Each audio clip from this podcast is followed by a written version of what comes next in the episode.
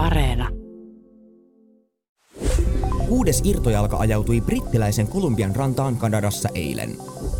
Oikean puolen jalassa oli musta juoksukenkä ja sen löysi Campbell Riverin leirintäalueen lähettyvillä kiviä keräilyt nainen. Näin Iltalehti kirjoitti karmivasta tapauksesta kesäkuussa 2008.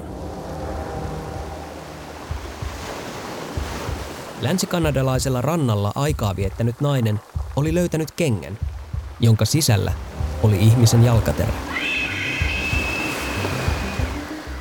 Se ei ollut ensimmäinen laatuaan. Kyseessä oli jo kuudes alueelta löytynyt ihmisen jalka lyhyen ajan sisällä. Ensimmäisen valkoisen lenkkitossun oli löytänyt 12-vuotias tyttö vuonna 2007. Utelias tyttö kurkisti kengän sisään. Siellä oli sukka.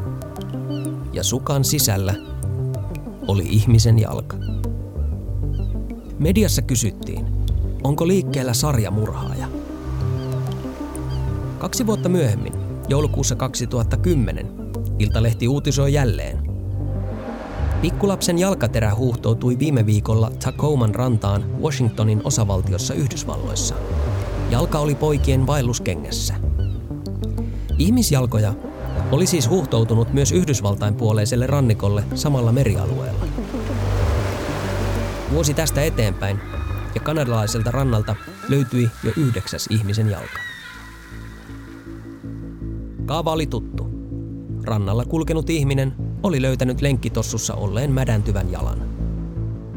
Monet alkoivat epäillä, että irtonaisten ruumiinosien takana on järjestäytynyt rikollisuus, ihmiskauppa tai vapaana riehuva sairas murhaaja. Toiset epäilivät lentoonnettomuutta tai luonnonkatastrofia. Villeimmissä huhuissa puhuttiin jopa avaruusolioista ja yliluonnollisista voimista – Selvänäkijät soittelivat poliisille ja tarjosivat apuaan tapauksen ratkaisemisessa. Mitä oikein oli tekeillä? Mä olen Henry Tikkanen, tervetuloa Tiedetrippi-podcastin pariin. Tämän jakson nimi on Shalissin meren mysteeri. Varoitan, että jakso sisältää raakoja yksityiskohtia. Shalissin meri on Tyynen valtameren sisämerimäinen osa Kanadan ja Yhdysvaltain länsirannikolla – sehän on aika paljon pienempi kuin Itämeri, että se voitaisiin ajatella, että se on niin kuin ehkä Suomenlahden koko luokkaa tai Riianlahden koko luokkaa suunnilleen, että ne on niin kuin vertautuvia siihen. Tässä puhuu merentutkija Antti Westerlund Ilmatieteen laitokselta. Salissinmeren rannoilla sijaitsee kaksi miljoona kaupunkia.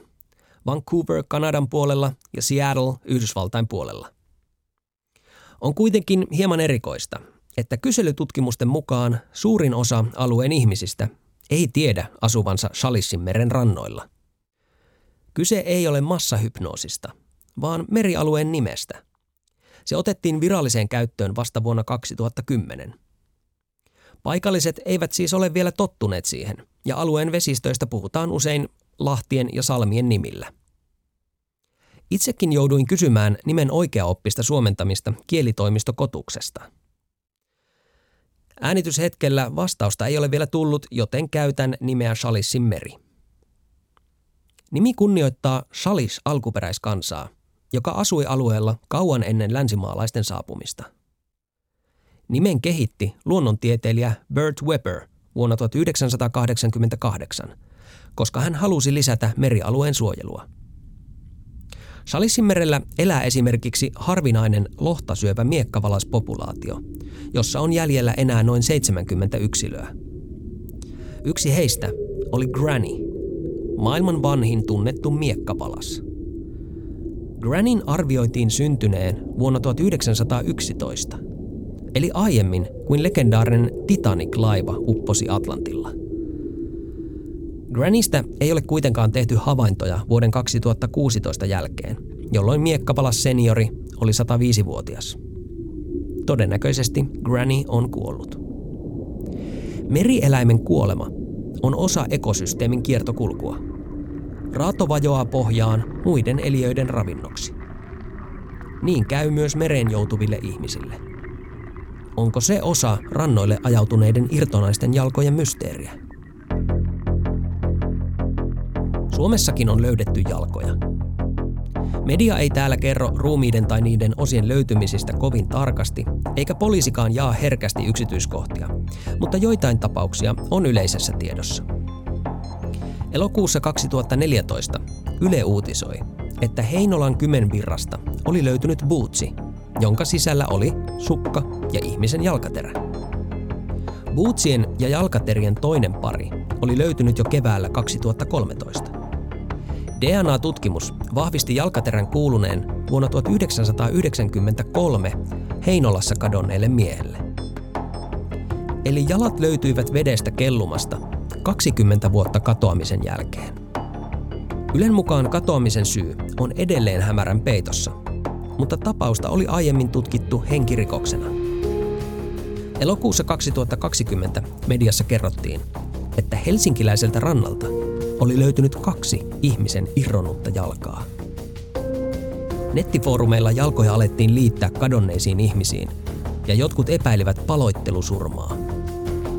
Sellainen nimittäin oli paljastunut Helsingissä juuri edellisellä viikolla. Puutteellisten tietojen valossa mielikuvitus lähtee helposti lentoon. Mysteeriä syvensi se, että poliisi ei selventänyt medialle jalkojen tarkkaa löytöpaikkaa tai löydöksen laatua. Aivan kuten tutkinnoissa usein toimitaan. Lopulta julkisuuteen levisi kuitenkin tieto, että ruumiin osat olivat löytyneet Kyläsaaren rannalta. Se on Hermannin kaupungin osaan kuuluva alue Helsingissä. Mistä jalat olisivat voineet sinne huuhtoutua? Oliko ne teipattu yhteen? Tai olivatko ne kassissa? Oliko niissä sahaamisen tai muiden työkalujen jälkiä? Olivatko jalat kenkien sisällä? Alle viikko löydöstä uutisoimisen jälkeen poliisi tiedotti. Tutkimuslöydösten perusteella kyseessä on mitä ilmeisimmin metsästetty karhu, jolta on poistettu talia kynsineen. Se miten ja miksi käpälät ovat päätyneet mereen ei ole selvinnyt. Poliisi lopetti tapauksen tutkinnan, koska kyse ei ollutkaan ihmisruumiin osista. Erikoinen tapaus kuitenkin osoitti, että ruumiin osat voivat ajautua rantaan, olivat ne sitten eläimen tai ihmisen osia. Ja Shalissinmerellä niitä on löytynyt erikoisen paljon. Vuoteen 2011 mennessä Shalissinmeren rannoilta oli löytynyt jo yhdeksän ihmisen jalkaa.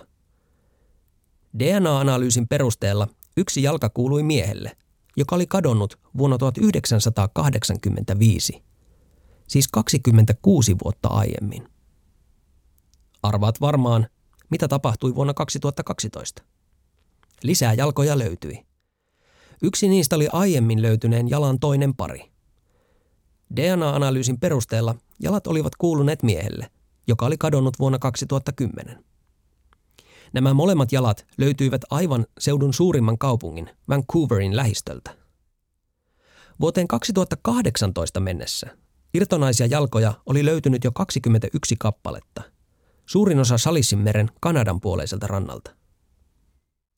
Media oli seurannut jalkojen mysteeriä jo vuosia ja selityksiä kaivattiin. Epätietoisuus tunnetusti nostaa esiin epäluuloja.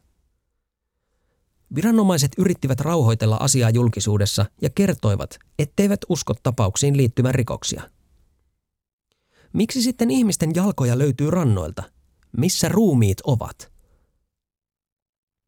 Maaliskuussa 2021 National Geographic-lehden artikkelissa kerättiin yhteen mysteerin olennaiset selitykset. Otsikossa kerrottiin, että tiede on ratkaissut arvoituksen. Siihen selitykseen kuuluu sikoja, lenkkitossuja, vuorovesiä, tuulia ja kadonneita ihmisiä. Aloitetaan kadonneista. Vuonna 2016 Helsingin Sanomissa julkaistiin Anu Nousiaisen kirjoittama juttu – jossa käsiteltiin suomalaisten katoamisia. Jutussa kerrottiin, että joka vuosi 15-20 suomalaista jää kateisiin. Vertailun vuoksi kerrottakoon, että Kanadan brittiläisessä Kolumbiassa on tällä hetkellä yli 2400 kadonneeksi ilmoitettua ihmistä, jotka ovat olleet kadoksissa vähintään kolme kuukautta. Kyseessä on kolme kertaa Suomen kokoinen alue, jossa asuu miljoona ihmistä vähemmän kuin Suomessa – Kanadan muihin provinsseihin verrattuna brittiläisessä Kolumbiassa on selvästi eniten kadonneita ihmisiä. yksiselitteistä syytä tähän ei tiedetä. Miten ihmiset ylipäätään katoavat? Poliisi kertoo nousiaisen jutussa, että Suomessa vain muutama kadonnut vuosittain on joutunut henkirikoksen uhriksi. Useimmat ovat kuolleet tapaturmaisesti, saaneet kuolettavan sairaskohtauksen tai tehneet itsemurhan jossain sellaisessa paikassa, mistä heitä ei ole löydetty. Jotkut ovat muuttaneet ulkomaille, kertomatta kenellekään. Ylivoimaisesti suurin osa kadonneista löytyy, mutta eivät kaikki. Keskusrikospoliisin laskelmien mukaan nelisen sataa suomalaista on jäänyt pysyvästi kateisiin 1950-luvulta lähtien. Brittiläisessä Kolumbiassa vastaava luku on siis kuusi kertaa suurempi. Ja tässä on vain Kanadan luvut. Salissimeri ulottuu myös Yhdysvaltojen puolelle. Ja tässä onkin osa irtonaisten jalkojen mysteerin selitystä.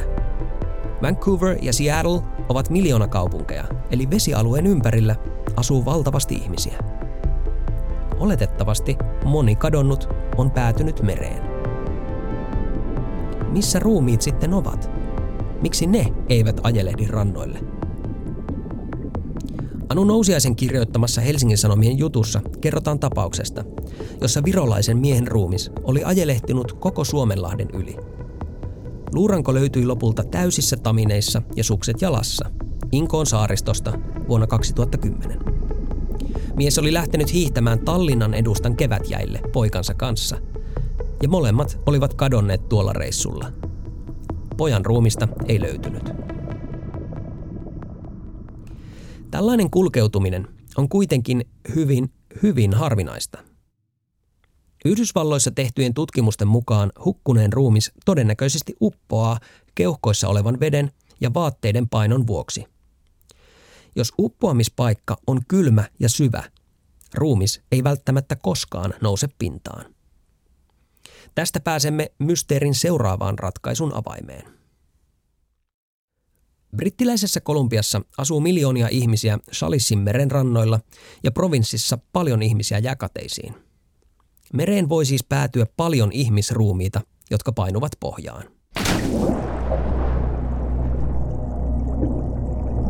National Geographic-lehden artikkelissa kerrotaan, että sikojen ruumiita on käytetty tutkimuksissa, joissa on selvitetty sitä, mitä pohjaan uponneille ruumiille tapahtuu. Selvisi, että Shalissimeren raadonsyöjäyhteisö voi kaluta suuren sian raadon luurangoksi vain neljässä päivässä. Äyriäiset ja ravut nakertavat pehmytkudokset ja jopa jänteet sekä sidekudokset tehokkaasti. Ja millainen nilkkamme on, jos sen ympäriltä poistetaan sidekudokset ja jänteet? Se on irtonainen. Ja tässä on osa selityksestä irronneille jaloille. Toinen osa selityksestä liittyy yllättäen muotiin.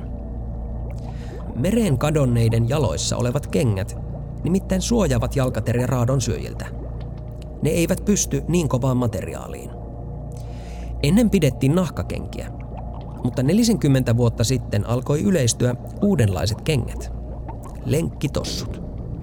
Ja rannoilta on löytynyt nimenomaan jalkoja lenkkitossujen sisältä. Lenkkarit ovat muovisia ja huokoisia kenkiä, joissa on ilmataskuja.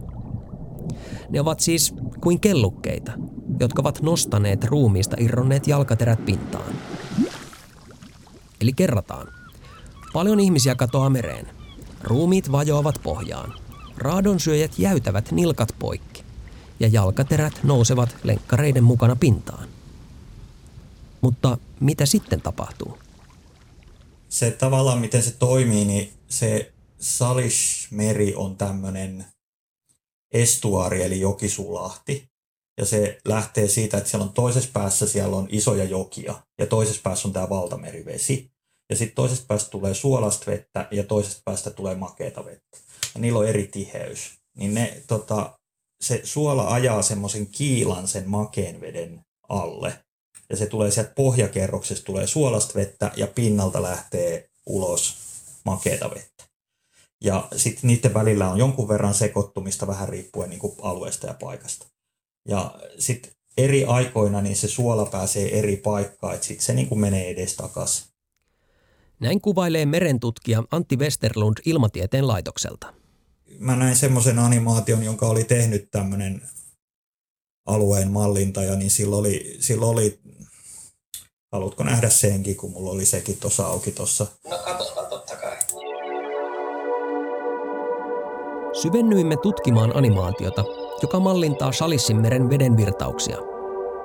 Punaiset pulssit edustavat suolaista valtamerivettä, jotka tulevat Tyyneltä valtamereltä lännestä itään kohti rannikkoa. Idästä länteen puolestaan syöksyy sinisiä pulsseja, jotka edustavat alueen suurien jokien makeaa vettä. Ja tämä tilanne on monin tavoin samanlainen kuin Suomenlahdella. Et Suomenlahdella siellä päässä on Pietarissa Nevajoki, joka on hyvin suuri joki, ja sitten pääaltaalta tulee, Itämeren pääaltaalta tulee ei hyvin suolasta vettä, mutta suolasempaa vettä, joka samalla tavalla asettuu niin kuin kiilaksi siihen alle. Westerlund kertoo, että valtamereltä tuleva suolainen vesi työntyy raskaampana pohjaa pitkin ja makea vesi kulkee sen päälle. Eli makeaa pintavettä virtaa ulos valtamerelle ja suolaista vettä kohti Shalissinmerta. Eivätkö pinnassa kelluvat jalat sitten kulkeudu makean jokiveden mukana merelle? Eivät välttämättä. Shalissinmeren veden uusiutuminen kestää joka tapauksessa kuukausia tai enemmän. Pinnassa kelluvilla jaloilla on siis aikaa ajautua rantaan. Shalissinmerellä myös tuulee usein lännestä, mikä voi ajaa kelluvat esineet takaisin Juan de Fucan salmesta Shalissinmerelle. Lisäksi Shalissinmeren vesi sekoittuu voimakkaasti, ja pinnassa kellumisen rajamailla oleva jalkaterä voi päätyä takaisin syvyyksiin. Eli peliin puuttuvat tuulet, jotka käyvät Shalissinmerellä usein lännestä itään, valtamereltä rannikolle. Shalissinmeri eroaa Itämerestä myös siten, että siellä on valtameriin liittyvä vuorovesi-ilmiö. Vuorovesi tarkoittaa kuun ja auringon painovoiman sekä maan pyörimisliikkeen aiheuttamaa merenpinnan laskua ja nousua. Itämeressä vuorovesi on heikko, ennen muuta sen takia, että Tanskan salmet vaimentavat Atlantilta tulevat vuorovesiaallot. Itämeren pienuus toki vaikuttaa myös, koska sen vuoksi Itämerelle ei synny omaa vuorovettä. Tyynivaltameri on maailman suurin meri, joten se onkin eri juttu. Shalissinmerellä vuorovedet ja lännestä käyvät tuulet sekoittavat vesipatsasta tehokkaasti. Näiden yhteisvaikutus oletettavasti työntää lenkkitossuissa kelluvia jalkoja kohti rantoja. Irtonaisten jalkojen mysteerissä on monia asioita, joita voi lähestyä luonnontieteiden kautta, kuten esimerkiksi merialueen virtaus- ja tuuliolosuhteita. Mutta mukana on myös vaikeasti hahmotettavampia tekijöitä. Esimerkiksi se, että kuinka monella kadonneella on ollut jalassaan lenkkarit, jotka kelluttavat ruumiista ennen pitkää irronnutta jalkaterää. Tai se, miksi kadonneet ihmiset ovat joutuneet mereen. Ovatko he kävelleet sellaisissa paikoissa, joista voi pudota vaarallisesti veteen? Kuinka moni on hypännyt sinne itse, kertomatta kenellekään? Onko joku pudonnut veneestä? Onko joku tullut heitetyksi mereen?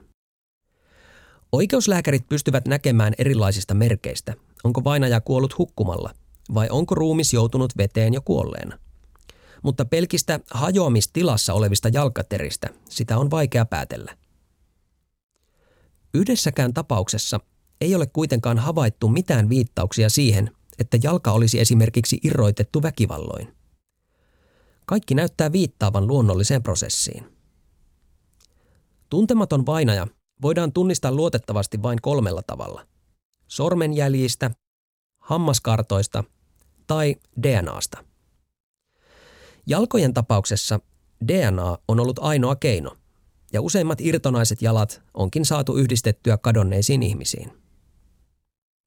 Mutta ehkä sinäkin mietit nyt samaa kuin minä. Miksi me emme löydä Itämeren rannoilta irronneita jalkoja? Otetaan esimerkiksi Suomenlahti, jonka rannoilla sijaitsevat muun muassa Pietari, Tallinna ja Helsinki. Hukkuneita on toki noussut pintaan, mutta missä ovat kaikki rannoille huuhtoutuvat irronneet jalat? Se, mikä tavallaan mulle jäi vähän tosiaan niin kuin vaivaamaan, oli se, että tota, tota, miksi vain siellä. Et se on ihan loogista sillä tavalla, kun se selitetään, että siinä on tietynlainen virtausympäristö ja näin poispäin, mutta se, niin kun, se, että osaisi niin kun, laittaa järjestykseen ne syyt, että tämä syy on tärkein ja tämä vaaditaan yhtä aikaa. Niin.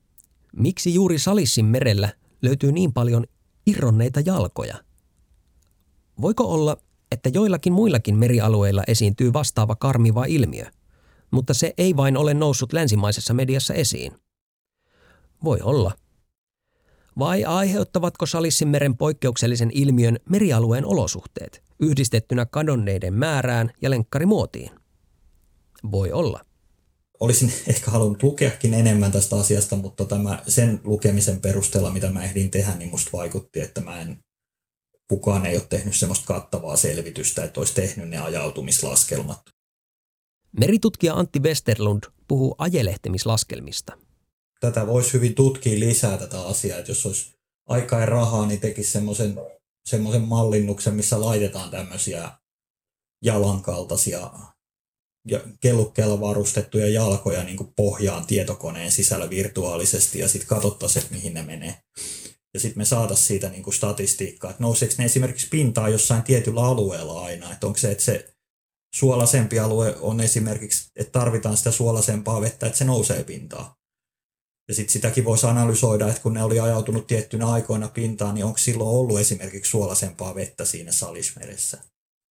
Entä jos Itämeren raadonsyöjät eivät ole yhtä tehokkaita kuin Salissinmeren ravut ja äyriäiset? Itämeri kärsii rehevöitymisestä ja laajoista hapettomista pohjaolosuhteista. Jos ruumis uppoaa sinne, niin ehkä raadonsyöjiä ei siellä edes ole. Ehkä Itämeren joutuneiden ruumiiden nilkat pysyvät siis todennäköisemmin raajoissa kiinni. Jos kuitenkin oletettaisiin, että Itämerellä kelluisi irronneita jalkoja lenkkitossuissa niin minne ne ajautuisivat? Salissinmerellä tuulee paljon lännestä itään, valtamereltä rannikolle. Virtaukset ovat Salissinmerellä vuorovesiestuaarille tyypillisiä. Itämerellä tilanne on hyvin erilainen. Itämerellä ei juurikaan ole vahvoja pysyviä virtauksia, vaan veden kulkusuunta määräytyy pääosin tuulen mukaan. Ja Itämerellä voi tuulla ihan mistä suunnasta tahansa.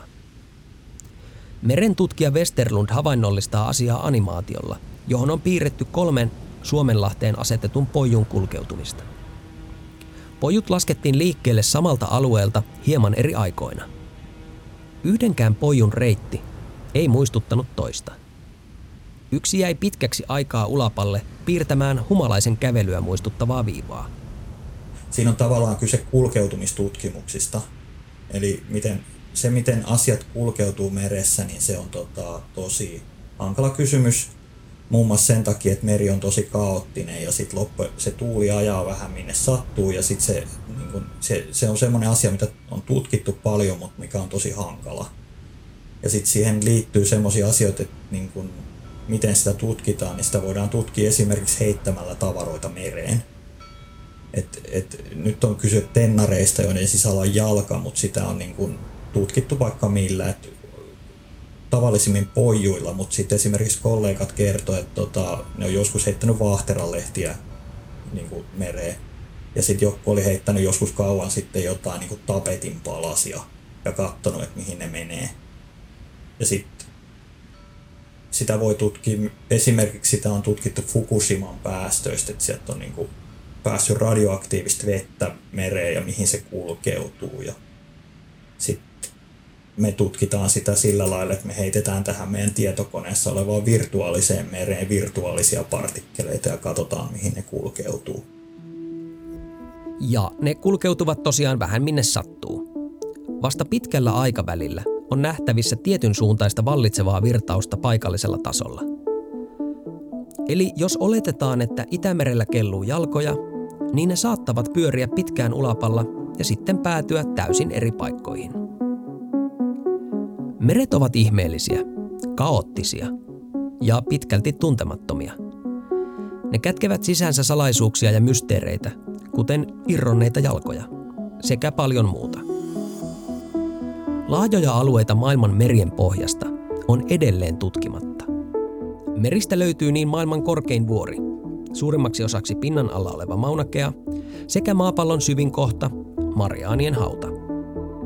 Merien virtaukset tunnetaan melko hyvin, mutta niitä tutkitaan huolellisesti. Otetaan esimerkiksi golfvirta, joka on kuin valtava, lämmin joki meressä. Se siirtää valtavan määrän lämmintä vettä päivän tasajan alueelta pohjoiselle pallonpuoliskolle, ja se lämmittää Länsi- ja Pohjois-Eurooppaa. Joidenkin teorioiden mukaan golfvirta saattaa kuitenkin hidastua tai jopa pysähtyä ilmaston lämpenemisen seurauksena. Se voisi tarkoittaa Euroopan viilentymistä, merenpinnan nousua ja suuria muutoksia sateiden jakaantumiseen. Mitä siitä seuraisi? Kukaan ei tiedä, mutta syyllä on aina seuraus. Irronneiden jalkojen mysteerissä on nähtävissä selkeitä syy- ja seuraussuhteita. Paljon ihmisiä asuu Salissimeren rannoilla.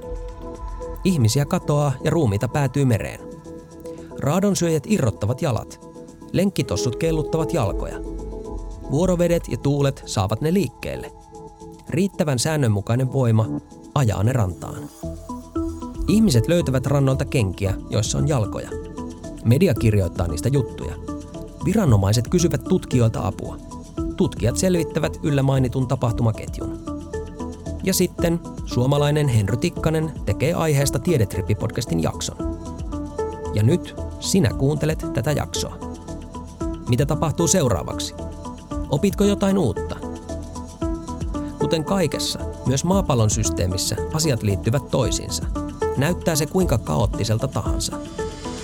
Tieteen tehtävä ja rooli on selvittää miten. Tavallaan se ilmastonmuutoshan sitten kytkeytyy siihen Itämeren tulevaisuuteen aika monellakin tavalla, että siellä on yksi hankalimmista asioista selvittää meren kannalta on ollut se, että miten tuulisuus muuttuu. Ja nyt jos tiedetään, että miten tärkeää se tuulisuus on tämän meren kiertoliikkeen kannalta, niin sitten me joudutaan aika monessa kohtaa sanomaan, että me ei tiedetä, että mitä tapahtuu. Jonain päivänä tiedämme, mikäli jaksamme tutkia. Kiitos, että kuuntelit Tiedetrippi-podcastin jakson Shalissinmeren mysteeri. Mukana arvoitusta selvittämässä oli Ilmatieteen laitoksen merentutkija Antti Westerlund. Jaksossa lainattiin Anu Nousiaisen juttua, joka löytyy Helsingin Sanomien kuukausiliitteestä otsikolla Joka vuosi 15-20 suomalaista katoaa. Mitä heille on tapahtunut?